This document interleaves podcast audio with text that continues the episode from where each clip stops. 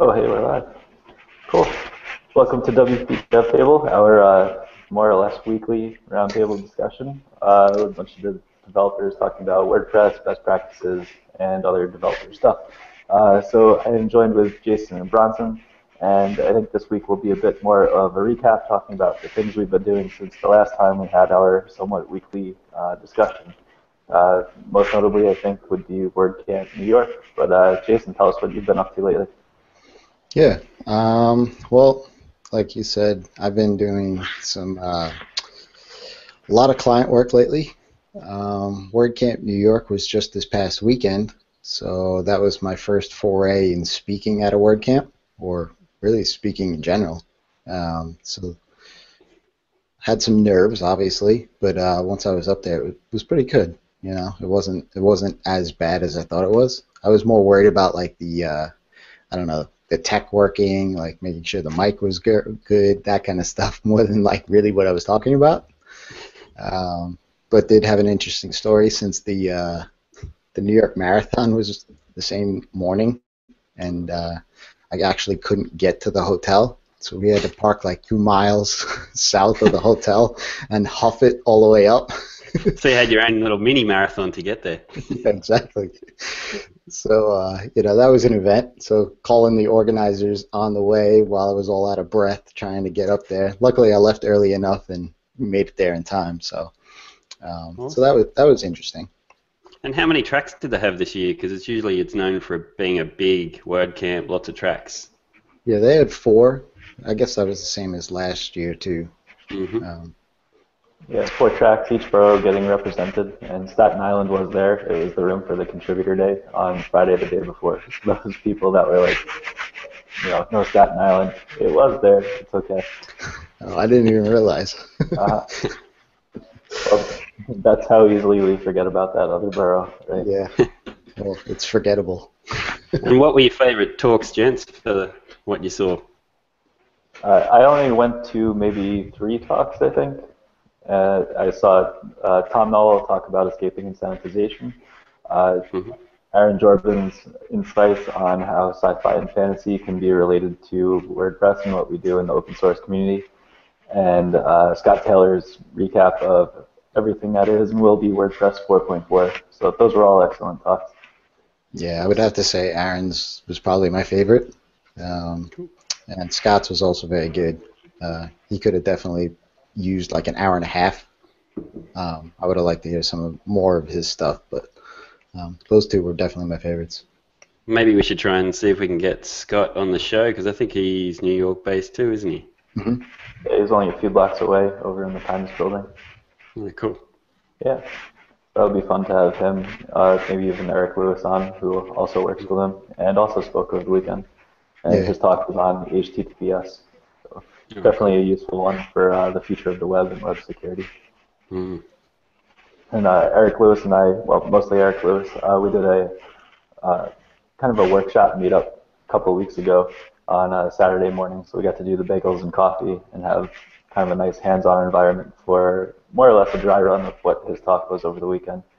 Uh, other than me oversleeping and them having to work out of a Starbucks for half the time, I think it went well. Then we came back over, you know, here to the office and did the bagels and coffee, so that was fun. Yeah, so I mean that you know that was that was that was a good event. There was lots of people as always. Um,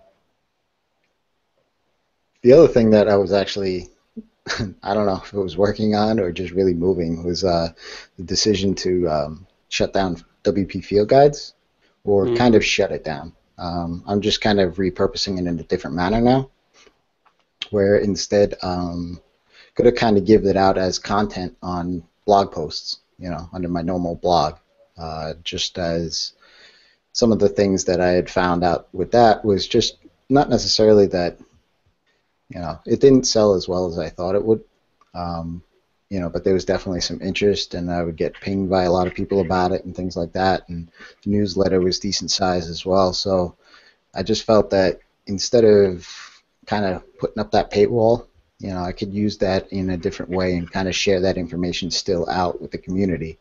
Um, and being that it was kind of like my blog and Field Guides was kind of putting out the same content, so to speak, um, and kind of like fighting the you know the tug of war battle between me coming up with blog posts anyway. Um, I just figured that let me do this, and um, which was which was actually kind of funny because uh, WPMU's daily newsletter picked it up, and uh, one morning all of a sudden I was getting all of this traffic, and I was getting notices because every time somebody downloaded downloaded a field guide because I you know it's for free now, I would get a notification on it, and I really thought that I was getting like like I don't know attacked or tons of spam or what was going on. I didn't know what was going on until I found somebody on Twitter that was shared shared the link, and he kind of because I, I wasn't a subscriber to that newsletter, so.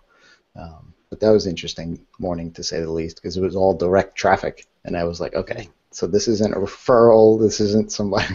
How what is going on here? so, but that was that was interesting for for three days. I actually wound up doubling my mailing list just by doing you know just by doing that and getting Wow. picked up. So Very cool. What have you been up to, Bronson? Um, I had a holiday for about a month and a bit. Probably why the show lost a bit of momentum. um, yeah, and other than that, been back back to it at work, doing lots of client work. So we've got yeah quite a few interesting projects on. Um, we'll probably all delve a little bit deep into into our projects because I think it's interesting to talk about what we're up to with WordPress to inspire people and talk about unusual things, learn from each other. Um, so one of the ones that I've been working on is for a real estate agent company, and um, they've got they basically they sell retirement villages and properties within those villages. Oh, sorry, yeah, they have retirement villages and they have properties in there. So we've got some custom post types in there.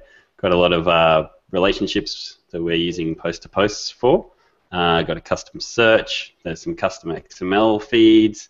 Uh, we also had to import all their content from Joomla into WordPress. Um, so there was some tricky WP CLI scripts there. We're also using SiteOrigin's Page Builder plugin because this client actually wanted a bit more control um, over a lot of pages. They have a lot of landing pages internally as well. Uh, so we had to build out a whole bunch of widgets for them. And I don't know if you guys have used SiteOrigin Page Builder before, have you? yeah, I have. How, how I found my clients thought it was way overwhelming though. Did you restrict what they could do with it, or you kind of just left it open? Um, kind of left it open. We actually built a lot of custom widgets on top of this. This client's fairly tax, tech savvy. Um, Oh, okay. And yeah, so we found ourselves, and she had really specific requirements. So there was a bunch of custom post types that we had to create for this, and of course, to give her access to do things with those custom post types, we actually had to build custom site origin page builder widgets. I think we ended up building about 10 in total. Um, the good thing about it is um, Greg, who makes it, has documented how to build your own widgets really well, and they're quite simple to build. Yep. Um, so we yeah pushed out a whole bunch of those. We did have an interesting situation where we had to uh, build an importer because we had yeah from Joomla into WordPress it had come in and it'd just be straight in the content originally, but SiteOrigin Page Builder actually doesn't store its content in the page content. It uses site meta and it's in a serialized array. So we then had to build another kind of importer exporter that would take it out of the content, kind of look over it using regex, and then serialize it, then pop it into widgets. So that was a little bit crazy. So Jafe, one of our team members, decided to tackle that one. He did it in an unusual way too. So rather than doing it in PHP, he actually used Node, and he did it directly um, into the MySQL. And yeah, because he did it that way too, it could um, rather than doing individual posts um, pages at a, one at a time, it could actually do them all at once. So, um, for example, one of the content types was the properties, and there were 2,000 properties.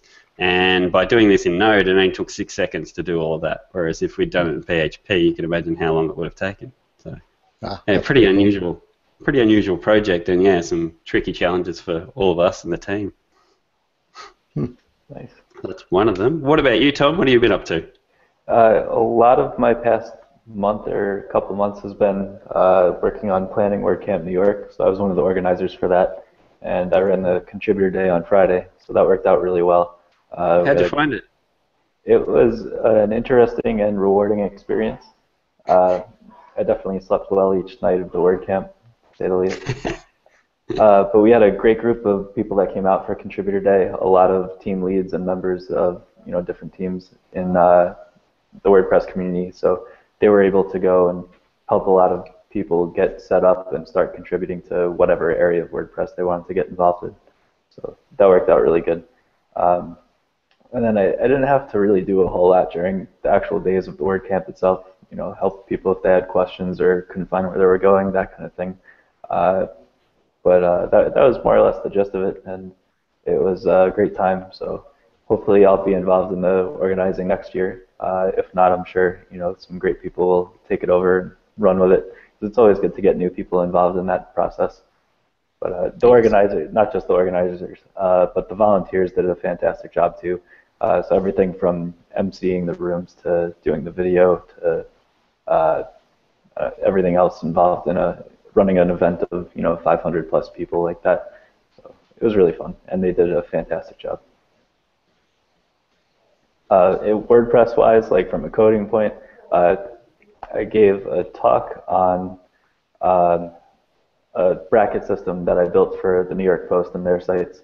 Uh, so like tournament brackets, like basketball tournaments or matching up characters from TV shows or comparing uh, e-commerce products against each other, that kind of stuff. Uh, so that was a fun talk, and surprisingly, I got a lot more uh, questions during the Q&A than I normally get, I guess. So I ended up using the full amount of time that I had, which is probably the first time in a long time that I've gone exactly two time.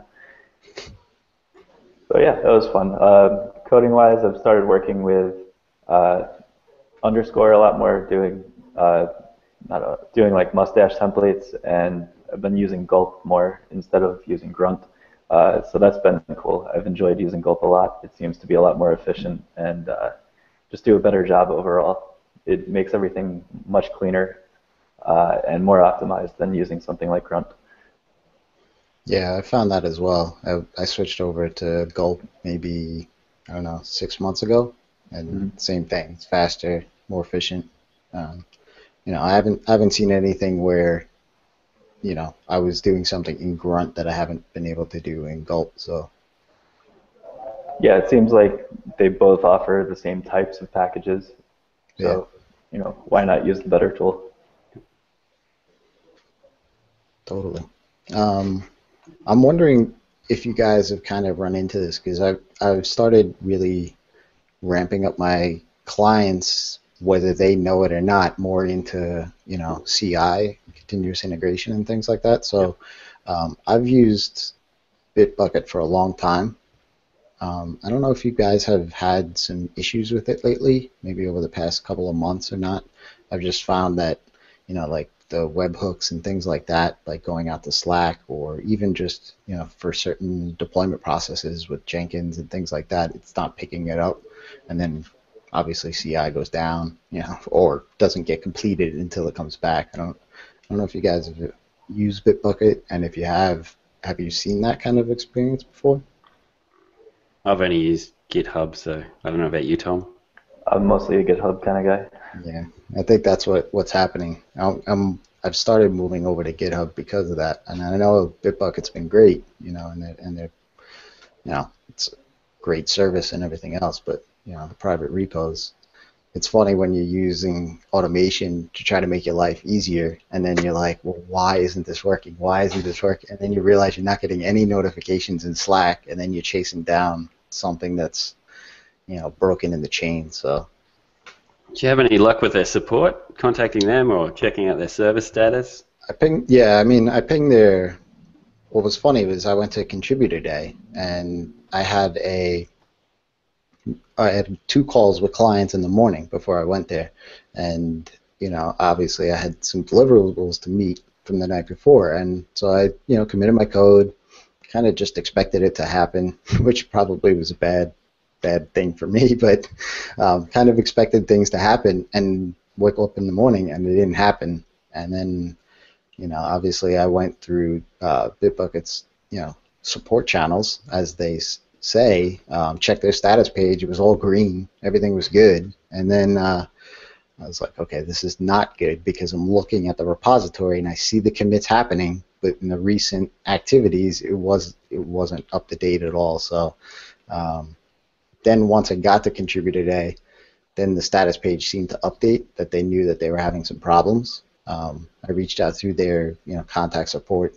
Um, I also reached through Twitter and things like that, but I never actually got any response from them, which was which was a little alarming. But at the same time, for me, I, it doesn't really matter. I don't actually look for a response. I just want them to fix it. really, you know, that's that's all I really care about.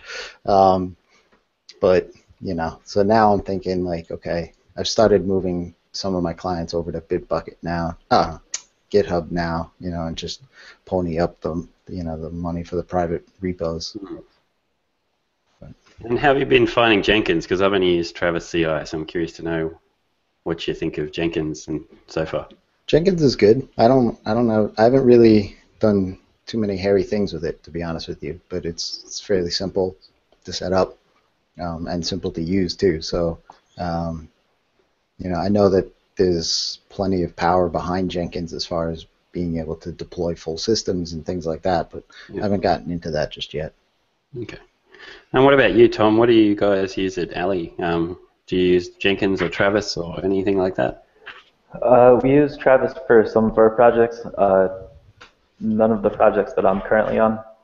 So I don't have a whole lot of involvement with them at the moment. Uh, we also just write a lot of unit tests uh, in general on a lot of our projects, and can never have too many unit tests. So I'm hoping we start writing a lot more.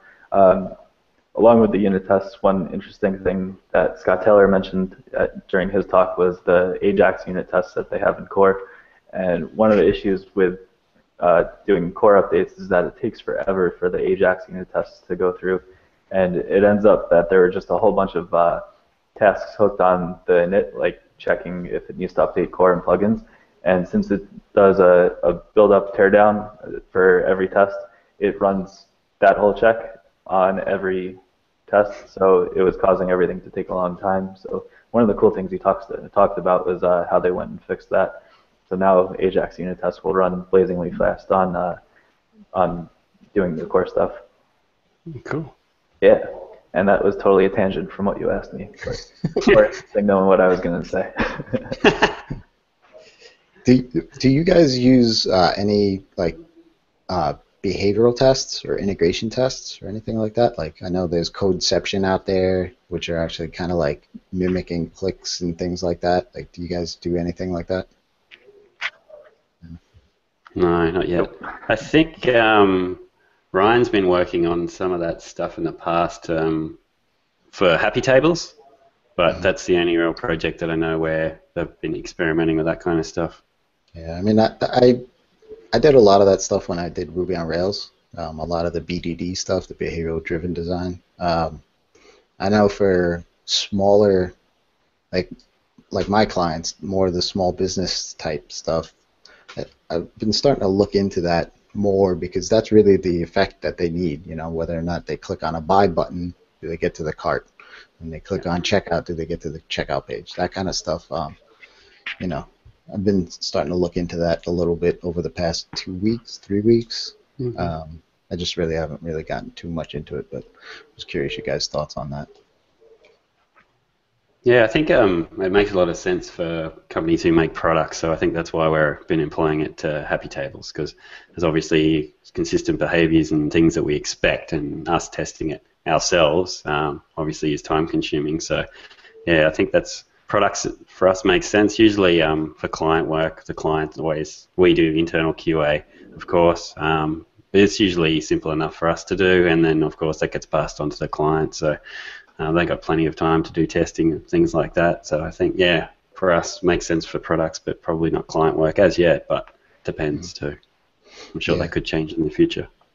Because the thing I noticed with some of my clients is when I, like, I have one client that they take donations. They also uh, do registration for events and things like that. And there's a lot of user profile kind of stuff going on. And sometimes we'll add features. And I know that the the testing really is about like going through and clicking and making sure that you know obviously people can do what we're trying to do, but then it's worrying about the regression stuff too. Make sure they will mm-hmm. still be able to do the other stuff. Um, and I know you know with human intervention, a lot of things like, oh, okay, well that worked last week, that's fine, you know. and sometimes, you know, I I'm trying to figure out a way that I can integrate some more behavioral test stuff with WordPress. There's not too much out there on it, but Hmm. uh, maybe we'll maybe I'll find yeah. something. The cool thing is, like, obviously, you'd be using WooCommerce a lot, and the its behavior is fairly consistent across projects. So once you kind of work out the flow, all right, there are these pages. This is the flow that works. Get that down. Get it done in one project. It's pretty easy to then take that on to the next one, which is cool. It's just, I guess, the initial setup is going to take a lot of lot of time, but the benefits in the end will definitely be worth it. Yeah. And what um, kind of client work have you been doing, Jason?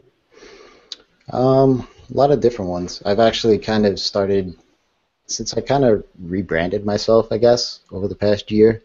Um, kind of scaled back a little bit on the design and marketing firms and a lot more small businesses um, that are kind of more about the, you know, they, they put something online to sell or make money or whatever to achieve their business goals. Um, and then it's like 80% of the way there, right? Because it's just out of the box kind of stuff that they put up, but they know that it's working. Now they want to do. They really want to fit their business um, into it and do the custom work and stuff like that. So, um, you know, I've been doing a lot of WooCommerce subscriptions, um, customization type stuff as usual. Um, a lot of Gravity Forms customization, especially with that one client. Um, you know, just uh, really get involved with that kind of, you know, being that, I guess, technical partner that they don't have. You know, they're not ready to hire a full timer, but they need a little bit more than just like, you know, out of the box kind of let's set up on GoDaddy kind of thing. Um, so, been doing that. Um, I also did start. Um, Aaron kind of brought me on board just recently with Conde Nast, so doing a little work for them as well. So. Awesome, that'll be fun. Yeah. Great to work with Aaron. He's a very smart guy and he uses lots of cool tools. Yeah, yeah, definitely. It, it'll be interesting to see because I haven't had a, I haven't worked in a such a large scale environment with WordPress before, so it'll be Hmm. interesting to see how WordPress integrates in the enterprise like that. Yeah, cool. Do you know much about their deployment process and whether they have any automation? Yeah, Okay, they cool. definitely have, they use Jenkins. They you know Yep. they have you know definitely a lot of automation. Um, Yeah, cool. and I really kind of just started there, you know, maybe two weeks ago, um, and so I'm still ramping up on a lot of different things. Kind of like initially, it was more of just learning what the repos were about, what the code base looked like, all the various systems, because they have a lot of custom systems behind the scenes that are, you know, interstitched with WordPress. Um, so understanding those, you know, those links in the chain, so to speak, and now Mm. getting on to the real deployment stuff and, and that kind of stuff. Yeah, cool. Um, Tom, what about you guys? Because I'm curious about deployments because I've been playing around in the last couple of projects and using Deploybot for. Um, we've got our own internal systems on AWS. We have our own custom deployments there that are pretty cool. But obviously, sometimes clients want their to be hosted on certain things. So, for example, one client's on Pantheon, and we wanted a good deployment process there. So we've been using Deploybot for that. It's been pretty cool. Um, just wondering what you guys at Alley use for deployments. Do you have you tried Deploybot? Have you used anything like that? So we, we use Pantheon's auto deploys a lot, and that's about as sophisticated as the deploy process goes for that. But it's pretty much all we need. I mean, auto deploys are pretty fantastic. Get the job done and streamline our process a, a lot. As previously, we had to go and keep multiple repositories synced together and merge things into them and push up. So, you know, uh, on a weekly basis, that definitely adds a bit of overhead. And then most of our clients are on VIP, so we're you know stuck in the deploy queue there. Um, not that it's a long queue usually, but go through the review process, and then uh, we do have like Slack integrations to let us know when something was deployed. That's about it. Cool. Yeah. Yeah. Okay. Cool. I've used Deploybot a lot, mainly for those clients that really don't care about that kind of stuff Yeah. because they are hosted elsewhere. And I didn't really find initially. I was like, all right, I'm going to write Capistrano scripts, you know, for deployments and just own the whole thing. And then, Yeah. but then you never know, you know, like as far as you don't get SSH access into that server, or you don't know how this service can react with some things. So it's just Deploybot was great for that, you know, and it's really customizable as far as you know what they they they seem to add features like almost every other month to help you you know make it better. So Yeah, that's what I've really like too. Because yeah, I remember us talking a while back. We were both talking about maybe using Capistrano because we wanted a decent deploy system. But yeah, I think DeployBots filled that void for me too. The cool thing that the next thing that I want to experiment with with it is um, how it's able to actually run your build tasks um, on a separate server, so it can do all your um, pre-processing, minification, all that kind of jazz. Um, main reason that appeals to me is because um, I don't know about you guys, but so, on some projects, if you've got multiple devs working on it and there's pull requests sitting there waiting for code review, you hit one of those, they're in, then of course you go to another one, and then there's a merge conflict because the compressed CSS is needs to be rebuilt and pushed into the into that merge thing. So if you can get the compressed CSS out of your workflow, so it's not, you're never going to hit those issues. You're going to speed up. So yeah, I'm really looking forward to having that um, to get rid of that process just to speed up code review. Because there's nothing more annoying than going, okay, I've reviewed one, and then you ping someone and say, hey, can you rebuild this, and then I'll do code review. Just it only takes uh, probably five minutes more, but hey, if you can get that five minutes down and happens ten times a day, that's almost an hour. So. Yep. Yeah, they actually, I think DeployBot's blog had a, a blog post about how they do that, right? Yeah, yeah, correct. Yeah, yeah, so that's got me going. All right, I want to got to apply that, and then yeah, teach the other humans how how to do it. So when we use um, their different hosts, we've got a set workflow there. Do you do you actually trigger DeployBot on the commit message? You yep. know that they can do. Okay, so you do that too. That's pretty cool. Yeah. When I found yeah. that out, I was like, oh, that's. I don't even have to even go to this the site either. To click the yep. button. I just do it in yep. the deploy message. Uh, yeah, and message. then it, then it, yeah, then you get it to push into Slack, and it's like, hey, you've deployed this. You're like, sweet. Isn't it? Yeah. very, very cool. Very cool. So Tom, I know that you were over in Europe for a little while too. Yeah, how much stuff has happened since the last time we had a podcast? I also had three kids in that time period. uh, yeah, I went over. Uh, we were working on the Politico Europe launch for their Pro product. Uh, so we went over there. Uh, the farmers had a strike in uh, Brussels. They drove like 1,200 tractors in there, blocked up the streets. They were shooting the police with cannons full of milk. Uh, the police were shooting the farmers with water cannons. So it was pretty intense. I went out for a walk one day at lunch, and uh, I guess I took a wrong left turn, and I ended up being between a barbed wire fence with a bunch of police and riot gear and a bunch of farmers on my right. So. Uh, what yeah, did that block smell like if they were shooting cannons full of milk everywhere? Milky? oh man, that must stunk. Yeah, and then they were driving their tractors down the streets, beeping the horns and stuff. So it was unique. I haven't seen that in the states. That's crazy. They also have like the best bread I've ever had. So any sandwich, no matter what's on it, is just like the best thing I've ever eaten. Um, so Brussels was good. Uh, we did the launch over there. So I've been working on uh, Politico Europe since then a bit, and uh, it's been fun and challenging. I've definitely been growing my, my skills a little bit uh, throughout the process, and maybe graying a couple of hairs here and there. So uh, also, I noticed, Jason, you've gotten stickers since the last time, right? See one right in your mic stand. Yeah, yeah, I got uh, that up some stickers.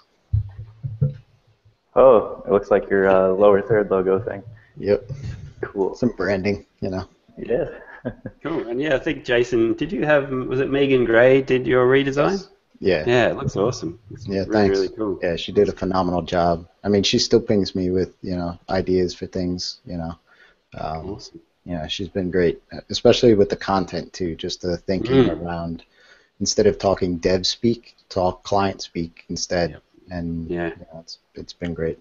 Yeah, I've had a good look over your site and really impressed. Um, how long did the site build take? Because it's always hard to build your find time to build your own site. Yeah, that was that was one of those things. Like I, and I felt bad because I knew Megan was anxious to get it up because I, you know, it was pretty much just creative freedom for her. I was like, listen, you're the expert. You know what looks good. You know what I want. You know that kind of stuff. So um, it took a while, only because you know client work and like you said, and then it was just all right. You know what? this day I'm getting it up. How long do I think you know it'll take to build? Really, it was just a matter of I guess probably about a week and a half of nights to really just put it all together, um, and then just the different layouts. Like as far as the Mm. homepage, the homepage took the longest because of the layout and making sure that that device, you know, various devices and all that. So, I, and some devices, some Android devices, it still doesn't look great, but you know, I don't really worry about it too much. But Yeah, I find that with, with most builds, it's usually the homepage that's the trickiest for um, yeah, your front end layout and stuff like that. yeah, I used, I decided to try out uh, Bourbon and Neat grid Oh, system. how'd you find it? So I, that was actually really nice because I liked Foundation, and that's usually what I always used. But the way that um, the way Neat worked was very semantic, and I found myself after a while too, with being late night, that I was like, okay. I started getting like div-itis again, like where I didn't need to do that, and I, had, I was like, oh, why do you have all this garbage here? You know, let's remove this stuff, you know, and go back. And so it was really nice to actually work with that. Um, and you know, I, I would definitely suggest you know giving that a look because for me anyway, the reason why I w- went towards Foundation was because my head was able to wrap around it better than like Bootstrap or something else.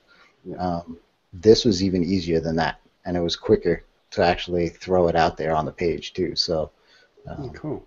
it was really And what's the grid system like in there? Because I mean, that's the main thing that appealed to me about Foundation. I love the grid system. It's so easy to get your head around it. Yeah, How does how do you do grids with um, really it's just it's that's what the neat component for the for it is so you, you first bring in bourbon and then you Yeah. bring in neat and that handles all the grid and you just basically you just it's all semantic so you just basically give it like you know section article aside and you define those as you know right or left or however many columns you span columns whatever it is in the in the you don't have to add classes to the, the individual markup, which is really nice. Hmm. That sounds really cool. Definitely have to give it a try. You Yeah. Have you used the- it, Tom? No, I haven't. I'm kind of interested now. Uh, so you still get all the flexibility of maybe being able to do different things on different pages, even without having the specifics of class selectors.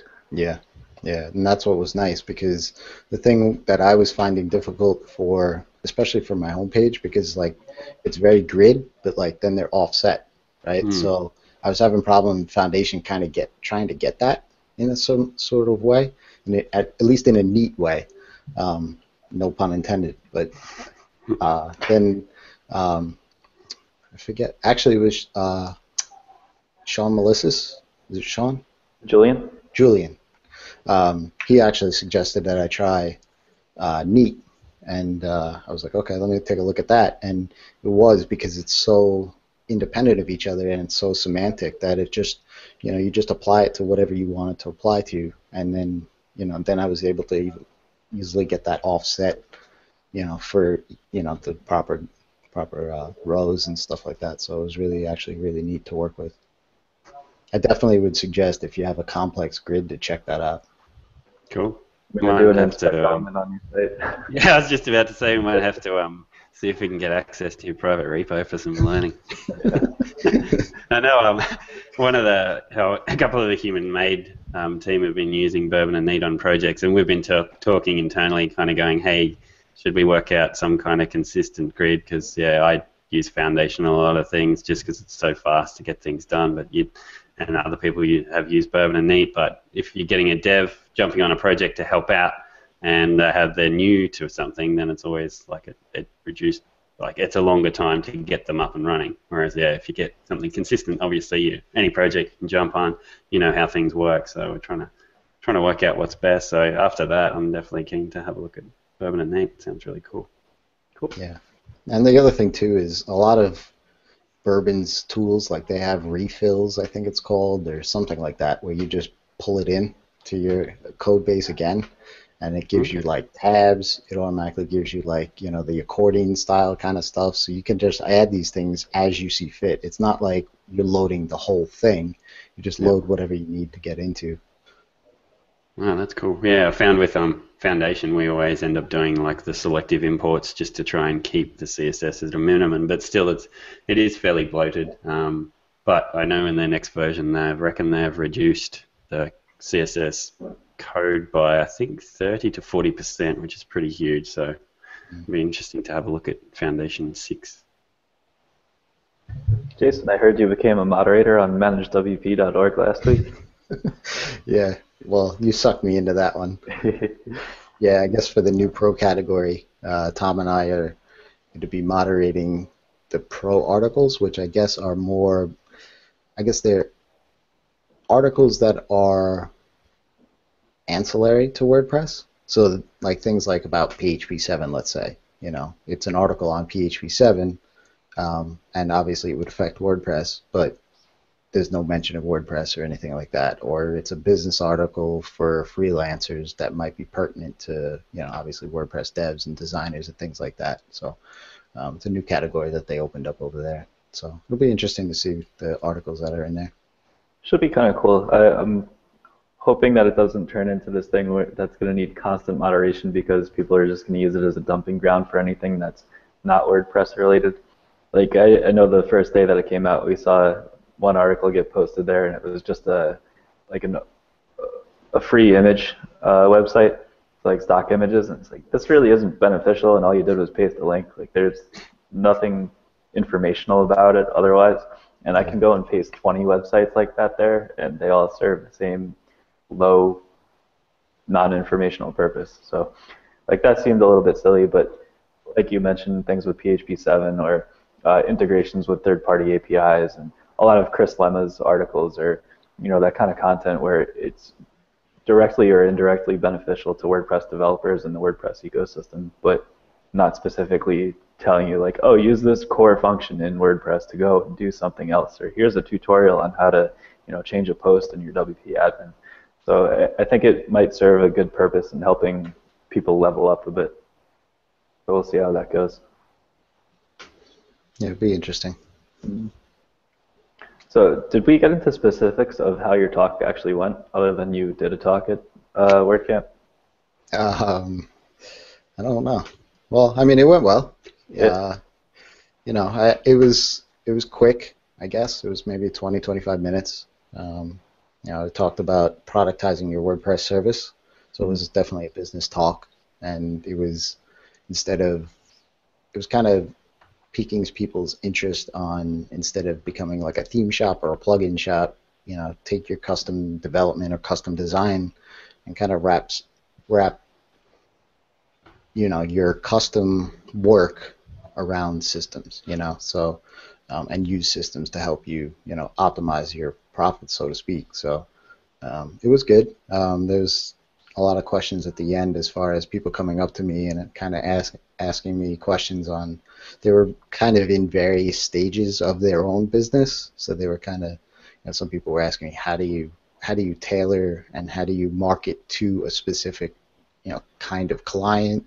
Um, and then other people were asking, you know, how do you find clients? You know, how do you package up these services in such a way so that you know people understand what you're doing? If you're doing custom development work, how do you say that to somebody? You know, that kind of stuff. So it was interesting. It definitely, um, you know, seemed like people liked it. I got some good feedback, you know, on it, and we'll see. We'll see how it goes. Maybe I'll speak again. Mm-hmm.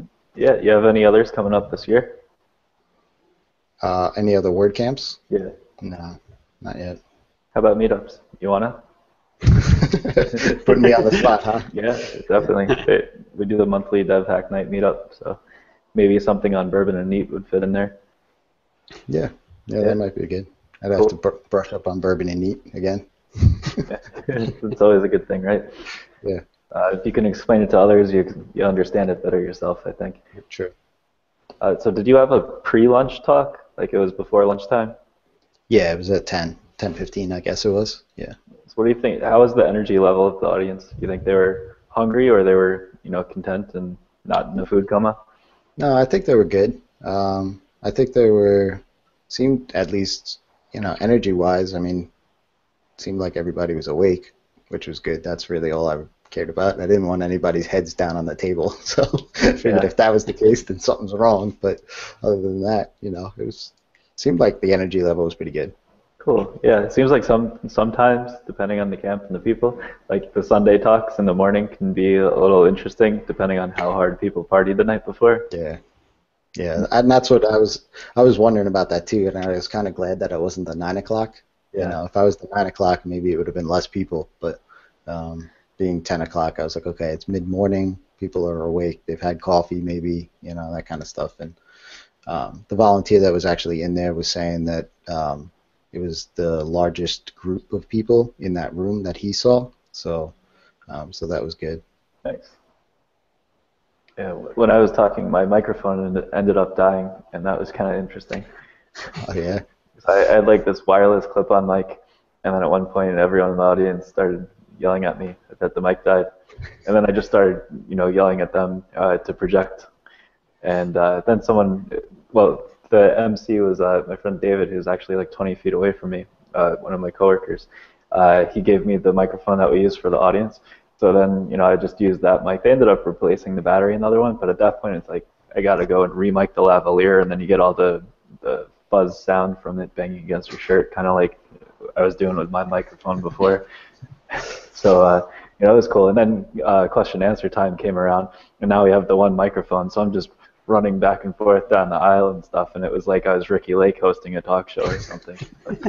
Ricki Lake, jeez. It was nice. I felt like I, I got an extra 500 steps on my Fitbit. You know, all in all, it makes it a little bit more dynamic. Um, oh, also I was using uh, my Myo, which is like a, a wearable that measures the muscle impulses in your arm. So it allows me to go and control my presentation with hand gestures. So then I don't have to be like stuck behind a podium hitting the next arrow on my presentation. And I literally demapped everything except for the next button so that I didn't end up like flailing an arm and going back 10 slides. Uh, it it was kind of mixed results on that. It was like it worked pretty well, and then I think I walked a little too far away, and then it disconnected. So then I had to run back and hit the next button again on the laptop. So it, it was cool, and I, I like changing things up a little bit and trying something out that's slightly different.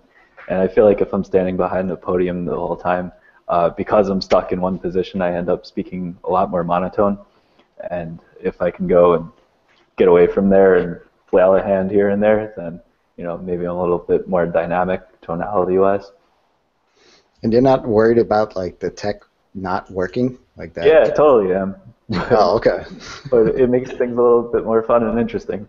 Yeah. So like like when I walked away a little too far and it disconnected, yeah, that was tech not working, you know. But hey, we're at a tech conference and people are like, "Whoa, how's he making the thing move with his arm?" So it becomes a conversation piece. What, what, what was the gesture? It was a double tap with my fingers. Oh, okay. Yeah, so it's something I'm unlikely to do when I when I'm just you know talking. Yeah, I feel like go like that or something like that. Yeah.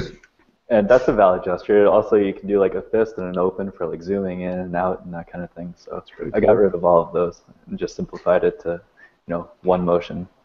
But I did it uh, when I was in Columbus, and the majority of the questions I ended up getting during the Q and A were about the device rather than the talk. I gave. That's funny. Yeah, Yeah. I got a comment that the actual mic that they handed around was a lot clearer than the lavalier mic. So I, I just figured that that's probably just the, you know, being it wireless, you know, or you know the amplifier that's in the, in the microphone itself. I don't know. hmm Uh, I was wearing a T-shirt too, and usually I wear a button down, and I feel like you can get the lavalier in a much better position when you're doing it like you know on the seam of the shirt rather than just like up at your collar. So that probably didn't help much when I still had batteries in my wireless lavalier mic. But whatever, you know, it all worked out in the end, and it was nice that we had two mics in the room, so that other one was there when we hit that failure. So. That's cool. So you talking at anything, Bronson? Um, yeah, I'm actually flying down to Melbourne later in this month uh, to do a talk at the meetup down there. It's been a while since I've been down there, and one of my friends is having a birthday, so I thought, why not time it around the WordPress meetup? so yeah, I'm going to do a talk on um, John Blackbourn's Query Monitor because um, I don't think many people use it as much as they should, and it's a really handy cool, a handy tool, and there's a lot more stuff inside Query Monitor. Um, and John's even trying to been work, work trying to work out a way to kind of rename it because it does a hell of a lot more than just monitoring WordPress queries. Um, yeah, so pretty pretty keen to do that. And yeah, I use it a lot at work. And it's like Tom, you were saying before, when you actually give a talk, you just like you have that incentive to learn a little bit more, and you obviously have to do some good use cases. So me doing that will push me to do that. Mm-hmm. You ever go and propose a talk on something you know almost nothing about in order to force yourself to learn it? Yeah. yeah, I wouldn't do that. Yeah, I mean, uh, I think, well, for me anyway, I need to be a little bit under pressure in order to make progress. Well, So- consider you didn't do your slides until like an hour before the talk anyway. yeah, that that's quite pressures, Pressure, whatever. Yeah, definitely a lot of pressure on that. Um, I was running around so much that I just didn't sit down to like do my slides, and then it was like, oh, 20 minutes until stage time. Should probably iron this out. So, I'm giving a talk on uh, being have creating like a productive environment everything from like the space around you and your lifestyle and diet and whatever, all the way to dev tools and stuff. So I'm going to be talking a bit about unit testing, which is something that I'm nowhere near as good at as I'd like to be. So I figure I'll have to learn quite a bit about unit testing if I'm going to deliver a talk going over the topic. So that'll be my bit learning for the month. Yeah, I usually find I'll pick a to- topic that I think I know about, like 80% of what I think's there to be learnt, and then yeah, learning that extra 20%, you'll find out that actually probably there's another 40% there that you didn't know about. So Mhm. that's what I think with Query Monitor. I'll learn a lot more while I'm doing this talk. How far away is Melbourne from you? Um, it's I think a two and a half hour flight. So I mean, for Australia, that's not far. Okay. I know for you, you guys, that's like, across- like halfway across the country. It's yeah, that's that's two states away for me. nice. Yeah, I think I sometimes forget how big of a place it is over there. and um, Jason, I think you actually did another podcast with Troy Dean, didn't you? Tell us a little bit about Oh. that. Yeah, yeah, I did. I hosted his hundredth episode. Um, he, it was kind of funny though. Uh, when he had me on the show, I don't remember the number. It was in the '80s somewhere, and uh, he asked, you know, his final question of who I wanted, you know, him to interview. So I kind of figured I was like, oh, I'll flip the script a little bit. I, don't, I haven't, you know, I, I, admittedly, I didn't listen to all 80 people before that, but I was like, I haven't heard somebody say him, you know. Him go on the show. So I did that. And then he kind of flipped the table around on me. He goes, well, now I got to find somebody to host it. So, you know, I was like, all right, I guess I'll host it. I can do that.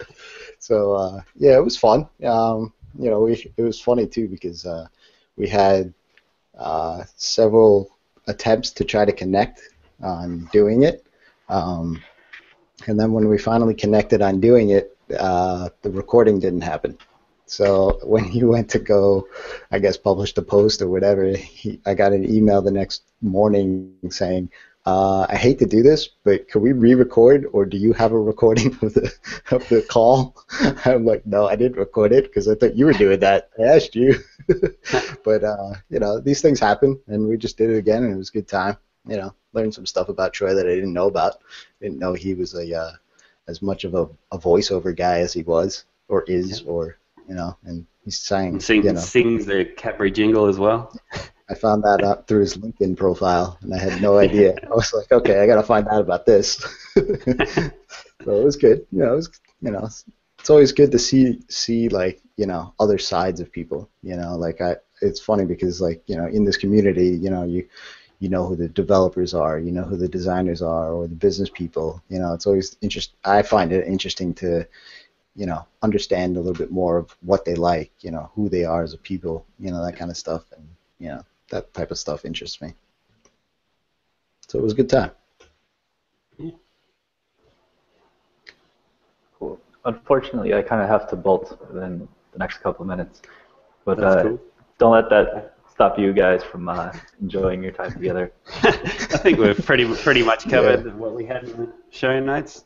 Yeah, I think that I was a, good wrap up. I mean, I think we, you know, we had a, a big hiatus. You know, it was several months, so hopefully we can get back on. We were doing that every Monday, and it was actually working Mhm. out very good. I had people at WordCamp asking me what was going on with the show too, so we definitely appreciate all the audience members out there that are tuning in and staying with us through our irregularity, and and uh, you know we definitely appreciate that.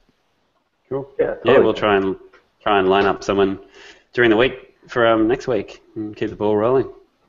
And I think if anyone has any suggestions on things that they really want to hear about on next week's podcast, you know, let us know on Twitter or elsewhere on the internet universe, and uh, maybe we can go and incorporate that next week.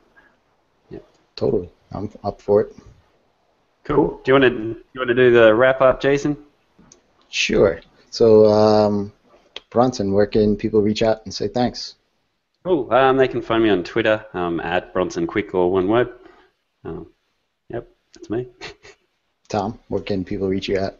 Reach out and say thanks. No, don't talk to me. Uh, totally kidding. Uh, Tom Harrigan on Twitter is probably the best way to ever get in touch with me, more so than email. Awesome. And um, at Rez on Twitter or at WP Dev Table also. Um, and want to thank everybody for tuning in. And we're going to get the show up next week. And if you want to find out when we actually publish, uh, go to wpdevtable.com slash subscribe. And uh, please remember to share, like, subscribe, do all the Twitters and Instagrams and all the interweb stuff out there. And uh, if you're a first timer, definitely check out our past shows and uh, get your dev on. Cool. See you guys next Thanks, week. guys. Catch you later.